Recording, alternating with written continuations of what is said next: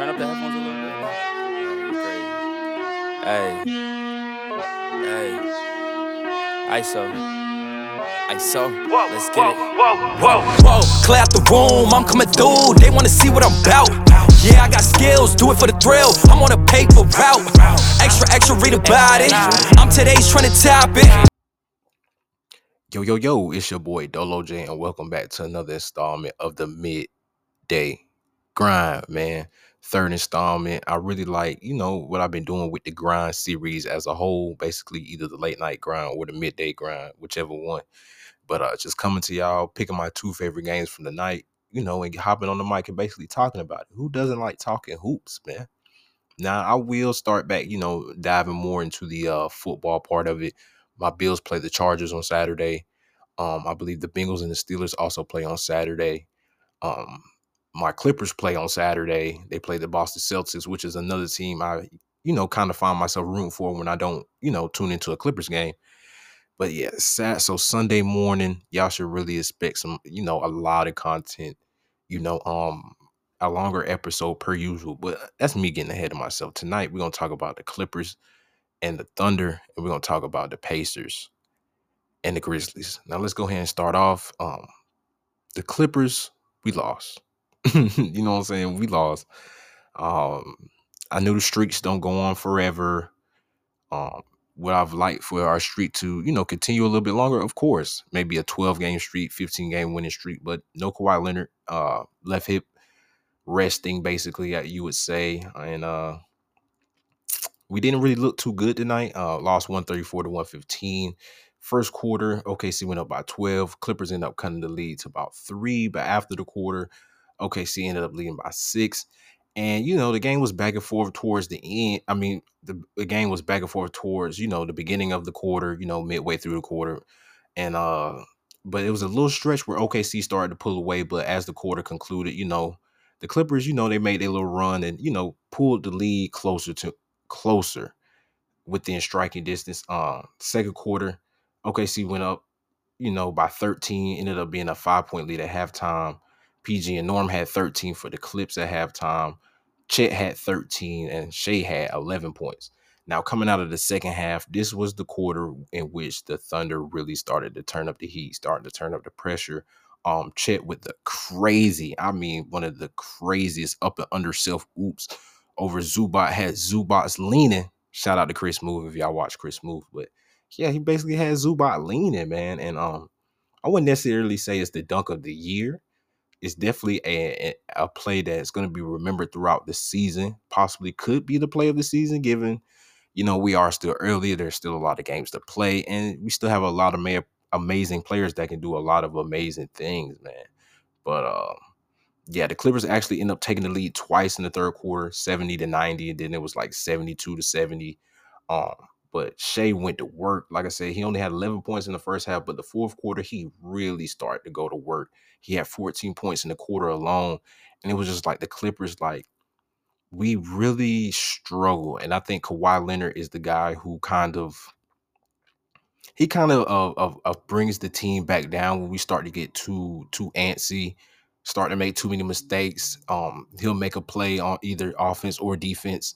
You know what I'm saying? That just brings the team back down and has everybody settled back in. Not usually a vocal leader uh, thing or nothing like that, but just his play. He leads through his play for sure. But Shai, man, Shai, what can you say? What can you say about Shai Gilgeous Alexander? Um, my favorite point guard in the league, basically, you know, 25 and under. I might even go on to say that he might be my favorite point guard in the league overall. Um, Ja Morant has been looking good coming back, but we're gonna get into that a little bit later on in the uh, episode. But the Clippers, man, and another thing to go over. I know I'm just rambling on, rambling on, but when we lose games, and out of the games that we lost, I watched about maybe nine to ten Clippers games so far this season. We usually lose the game when Paul George gets in foul trouble and cannot, you know, stay on the floor. PGA usually when he gets up to four or five fouls, that's not really good for us. It messes up the flow. It messes up his flow. Um, guys have to play more extended minutes than probably what they're accustomed to, or maybe you know more than what they were planning on to, or maybe what Ty Lue was planning on based on the rotations and stuff like that. But the Thunder, man, second. I think they're the second youngest team in the league, if I'm not mistaken. The third best defense in the league. So I already knew, and they're at home. So I already knew that it was going to be a hard game for us to pull out, even with Kawhi Leonard. And without Kawhi Leonard, it was going to be even more of a uh, uphill climb per se. But uh, Shai had 31, 8, 4, four steals, two blocks. Chet was uber aggressive this game. Like he was super aggressive, 23.6 rebounds, seven assists. Uh, Lu Dort also poured in 21 for the uh, Thunder. I really like what Chet was doing. Um, on the offensive end, we already know the type of player that Chet is defensively, you know, rim protector, a guy who can deter shots, a tall guy, not necessarily a, you could say a big body as far as like height, but as in weight, no, he's a little thin, but he's over 200 pounds. So, you know, I think over time, Chet will begin to add more and more muscle to his body, you know, get more and more of his grown man body. I think he's only maybe 20, 21 years old. So he still has a lot of time, at least another four years until he hits his, you know, peak his prime years. So yeah, but I really like how aggressive he was, especially catching the ball off the rebound, dribbling up the court, similar to what we see Wemby do sometimes. Um, and he was just going at Zubac, going at Zubac, going at Daniel Theis, you know, grabbing offensive rebounds, putbacks, kicking it back out. You know what I'm saying?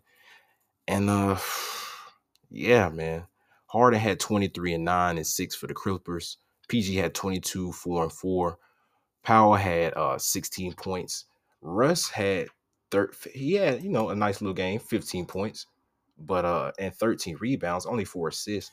And another reason why I really thought we were going to win this game, if you just look at the bench points and just, you know, line it up like that, um, OKC on, had 35 bench points, which is pretty good, but the Clippers had 50 points off the bench. 50 points. So almost half of our points came from the bench, guys. Um, hopefully Kawhi can come back next game when we play the Celtics on Saturday. I know that's going to be a good game. Hopefully Tatum is back for the Celtics as well. Two teams I really enjoy watching. Everybody know the Clippers are my team, but uh, if it was an area where you could say a person has more than one team, if I had a second team to pick, the Celtics would be my my second team. It's just something about Jayson Tatum's game that really just draws me to him as far as like, you know, enjoying basketball. But let's go ahead and talk about the second game. Call 12. And no, we ain't talking about the police. We talking about Ja Morant, man, making his home uh debut this season. Nice, cool little thing I seen on X, Twitter, whatever you want to call it, where they had uh basically Derrick Rose introduced Ja, welcomed Ja back to Memphis during the whole game. And it's a really wholesome moment, basically, because we already know the type of player um that D Rose was, and we see a lot of D Rose inside Ja Morant. Uh, Ja Morant has the ability to do the same exact things that D Rose did, have the ability to have the same type of accolades that D Rose did. Um, not necessarily, I don't I think Ja's past the point where he could be the youngest MVP, but at the same time, he still is an MVP caliber level player. And you know, the Memphis Grizzlies, you just see with with the two games that they have played since Ja has returned, their energy pick up, um, the defensive, you know what I'm saying? Just just everything is picked up everything is picked up. They end up winning this game against the Pacers, 116 to 103. Um, the Grizzlies, they end up leaving leading by 13 after the first quarter. Jaren Jackson Jr., Triple J did a lot of his damage within the first quarter, really the first half of the game. 14 points in the quarter, two threes. Ja had nine points. Bane had seven. Tyrese only had one point. One point until about eight minutes into the second quarter. That's when he really started to feel himself. He hit, a, I believe, a mid-range shot. Then he hit a three and that really started getting get him going. Uh, the second quarter, the league got up to 23 points, but you know the Pacers ended the ended the second quarter on a 18 to 2 run and ended up cutting the lead to two points. Within three minutes of the third quarter, though, the the the Pacers they looked like they were going to win this game. They ended up taking the lead, you know, going back and forth for a little while, but you know Memphis resecured the lead, you know, to end off the quarter, and then in the fourth, like two, not even a full two minutes into the quarter because I believe the I believe the, the deficit was nine going into the fourth quarter, but it ballooned quickly into 16 points. And then just from that point on, the Pacers really couldn't even like get back in the game. Desmond Bane was hitting shots, Aldama was hitting shots, uh Williams was hitting shots. It was a lot of guys hitting shots, man. Uh Tillman had some nice plays, had some nice defensive plays some nice passes in the game. But Ja Morant in his uh, home debut, 20 points, five rebounds, eight assists. Desmond Bane led the way, scoring 31 points, six rebounds, seven assists. Triple J, 21 points, eight rebounds. Tyrese Halliburton, he had a uh, a decent game. Um, I believe he could have scored the ball a little bit more, but he had a rough start going into the going, you know, at the beginning of the game. He finished with 17 points, 14 assists, four rebounds. Obi Toppin led the Pacers in scoring, 22 points, five rebounds, five made threes. Turner and Hill both poured in 15 points each. And Nesmith off the bench had 14 points. But it felt like he had a lot more points than that. It felt like he had like a 20 point game, just given the fact that he was the only one out there, you know what I'm saying, with some energy, um, hustling, making plays on both ends of the floor. It was kind of to me when I was watching it, I didn't really see Bennedict Mathurin like that. Maybe I just overlooked him because he didn't have the best night. I think he may have only scored maybe two, five points or something like that. But Nesmith off the bench, I really like the pickup that um I really like I really like that pickup, honestly. Um, energy guy, worked on his shot, can get to the rim, can finish, can block some shots, can steal the ball. Not necessarily saying he's a lockdown defender or anything like that, but Nesmith, man, for the most part, I, I really like him. I think it's somebody the Pacers should, you know, look to keep going forward. I think they still need to bolster the power forward position, even though Miles Turner, you know, and also find them a good, I wouldn't really say a good backup center because I believe uh Jalen Smith is a decent player. I know he's dealing with a um, I want to say it's a left knee bruise, if I'm not mistaken. But uh, yeah, they need to find him a de facto power forward. And you know, they still need a perimeter stopper. Like they still need a guy who can hit the three ball and who can get stops on defense. I think that will unleash and unlock. You have to excuse me, I stay by a highway. A lot of people, you know, with their loud cars are going to work at this time. It's about 6:30. So, but at the same time, man, like yeah, the Pacers they still need defense. Like defense is still, you know what I'm saying, an area of weakness in which they really need to improve on if they want to take the next level and become not only just a playoff team, but possibly a contender going down the line. Um, they have guys, like I said, Bennedict Mathurin in one of my previous episodes has the capability, has the physicals to be able to do it. And I think he also has the mindset and the want to to do it. But uh, yeah, it's a parade inside my city, yeah. Parade inside my city, yeah. But it's good to have Ja back, man. Um, real interested. I was more interested in the Grizzly game than I was the Clippers game, and I'm a Clippers fan, so yeah. But um, short little episode for y'all just to get y'all some content. I may or may not uh, do another episode tomorrow. I'm to look at the slate of games and see what games I deemed are going to be, you know, competitive. Try and watch those games, and depending on how them games play out, I'll bring y'all some content, man. But uh, this has been your boy Dolo J. Another installment of the midday grind, man. Y'all know what we do. Y'all know how we do. So without further ado, I catch y'all next time, man. Peace. Turn